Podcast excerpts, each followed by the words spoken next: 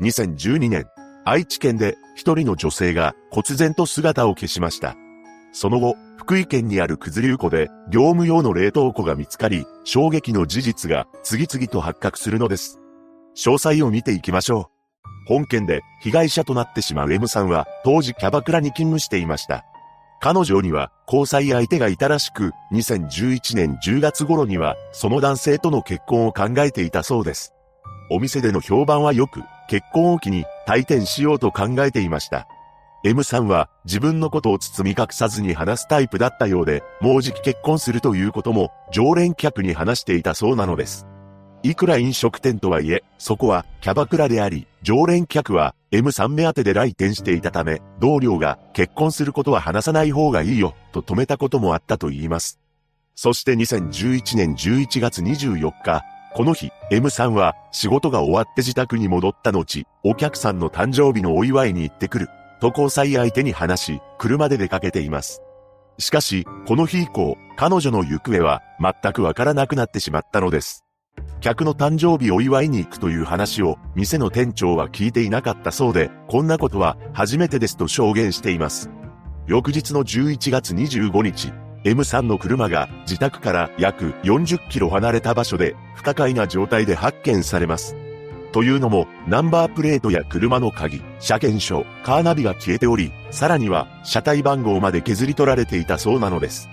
車体番号を削り取るには特殊な工具とそれなりの技術が必要だと言います。その後、M さんの交際相手が彼女の携帯にメールを送信すると、12月5日に帰る、などと返信がありました。しかし、彼女が帰ってくることはなく、メールも12月の初旬に途絶えてしまったのです。電話をしても出ず、自宅に行っても彼女の姿がないことから交際相手が捜索願いを出しました。そこで県警が捜査を開始することになったわけですが、M さんが失踪前に同僚だった女性に対し不可解な発言をしていたことが判明します。それは自宅がバレたかもという内容だそうで、お店の客とのトラブルを伺わせるような話でした。さらに、M さんは、行方不明となる直前、口座から数百万円を引き出していた形跡があったのです。その後県警は、彼女の失踪に関して、大きな手がかりを見つけることになります。それは、M さんのノートに残されていました。ノートには、失踪直前である11月23日、という日付と、K 君、との記載があったそうです。つまり、M さんは、この K 君という人物に会うために、車で出かけ、その後失踪してしまったのではないかと見られました。そんな中、約半年後の2012年5月21日、愛知県とは全く別の場所でとんでもないものが発見されるのです。この日、福井県大野市の九頭竜湖で流木を作業員の方が回収していました。すると、斜面に何やら大きな冷凍庫を発見します。その冷凍庫は高さ80センチ、幅74センチ、奥行き55センチの業務用のもので、扉は閉まった状態だったと言います。そして冷凍庫を開けると、なんと、そこには変わり果てた姿の人間のようなものが入っていたのです。すぐに警察へ通報し、調査が始まるのですが、やはりそれは人だったようで、この状態になってから数ヶ月は経過していると見られました。さらに、この女性は10代後半から30代前半とみられ、身長150センチから160センチ、目立った外傷はなかったものの、衣服は身につけておらず、ネックレスやブレスレットを着用し、ハート型の腕時計が冷凍庫の中に残されていたそうです。その後、この女性の身元が DNA 鑑定などから判明します。なんと、この女性は半年前に失踪してしまった M さんだったのです。そして M さんの髪型は肩甲骨にかかるくらいの長さだったのですが、見つかった際には15センチほど短く切られており、身につけていたアクセサリーは失踪時には持っていなかったため、犯人が偽装工作をしたものだと見られます。その後、M さんの交友関係の洗い出しや、彼女の残したの音にあった、K 君という人物の特定などがされ、犯人と見られる2名が捜査線上に浮上します。その二人というのは、林刑事、渡辺智之という男で、2006年から M さんが勤めていたお店に客として訪れていた人物でした。そして逮捕前には、マスコミが林の元に訪れており、何度も取材を行っています。その際、次のように話していました。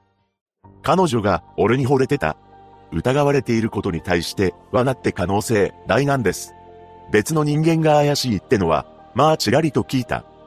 そして M さんとの関係について問われると、こういう関係300人いるじゃない。301人目だと思ってください。恋愛感情はないです。と答え、M さんの失踪した11月24日は何をしていたか？という質問には、飼い犬のワンちゃんにつきっきりでした。などと話しました。このように記者の質問に適当な返しをしていたわけですが、M さんが入れられていた冷凍庫は事件直前、インターネットで購入していたことなどが発覚し、やがてこの男が主犯となり、本件を起こしたものだとして逮捕されることになるのです。そして逮捕前のインタビューと逮捕時約1ヶ月の間に人相が激変し、世間は大騒ぎとなりました。これは事件が報道されて自らが犯人だと疑われていたために連日マスコミが訪れたことによるストレスではないかとも言われています。ここから事件の全貌が明らかになっていくのです。林と渡辺は2002年岐阜県内の同じ会社に勤め親しくなったと言います。他の同僚との会話は少なく二人で同じ車を購入し、休み時間やプライベートも一緒に過ごすほど仲が良かったのですが、この時すでに林の異常さが現れていました。何でも、他の同僚が仕事でミスをすると、二人で呼び出し、正座させ、長時間説教することが何度もあったというのです。また、林は同僚の車に傷をつけたり、当時の交際相手に手を挙げるなどしていたため、渡辺は林に逆らうと何をされるかわからないと思うようになっていきました。さらに、この時の会社の同僚は林に関して、ものすごく嫉妬深く妬みやすい性格で、ちょっとしたことでも起こる、という印象を持っていたと言います。そのうち、会社での態度が問題になり、二人とも解雇され、林は中古車販売、渡辺はトラック運転手に転職しています。M さんとは2008年頃にお店で知り合い、それ以降、彼女が店を変えても頻繁に通い続けました。林の M さんに対する執着は相当なもので、一番の女だ、絶対に幸せにするから付き合ってほしい。とメールを送り、月10回ほど店に通いながら、毎月30万円以上も使っていたというのです。しかし、M さんは、あくまで林のことを客として見ており、交際相手もいたため、彼女の結婚を聞いた林は、勝手に像を膨らませていきました。そして林の駒となっていた渡辺がインターネットオークションで冷凍庫を購入し、事件3ヶ月前から冷凍庫が沈むよう細工していたそうです。事件当日は愛知県犬山市の駐車場に停めた車の中で M さんの首を圧迫して手にかけ、その後冷凍庫に入れた上で崩れ床に投げ捨てました。そして M さんの車の車体番号を消して隠蔽工作を行い、交際相手にメールを返信するなど事件発覚を遅らせようと偽装したのです。このように身勝手な動機で本件を起こした林と渡辺ですが、捜査を行う中で別の事件を起こしていたことが判明します。なんと、林はすでに M さんとは別の女性を手にかけていたという衝撃の事実が発覚するのです。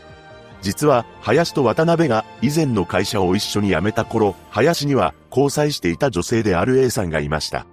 林は A さんを夜のお店で働かせ、稼いだお金をすべて奪い取っていたのです。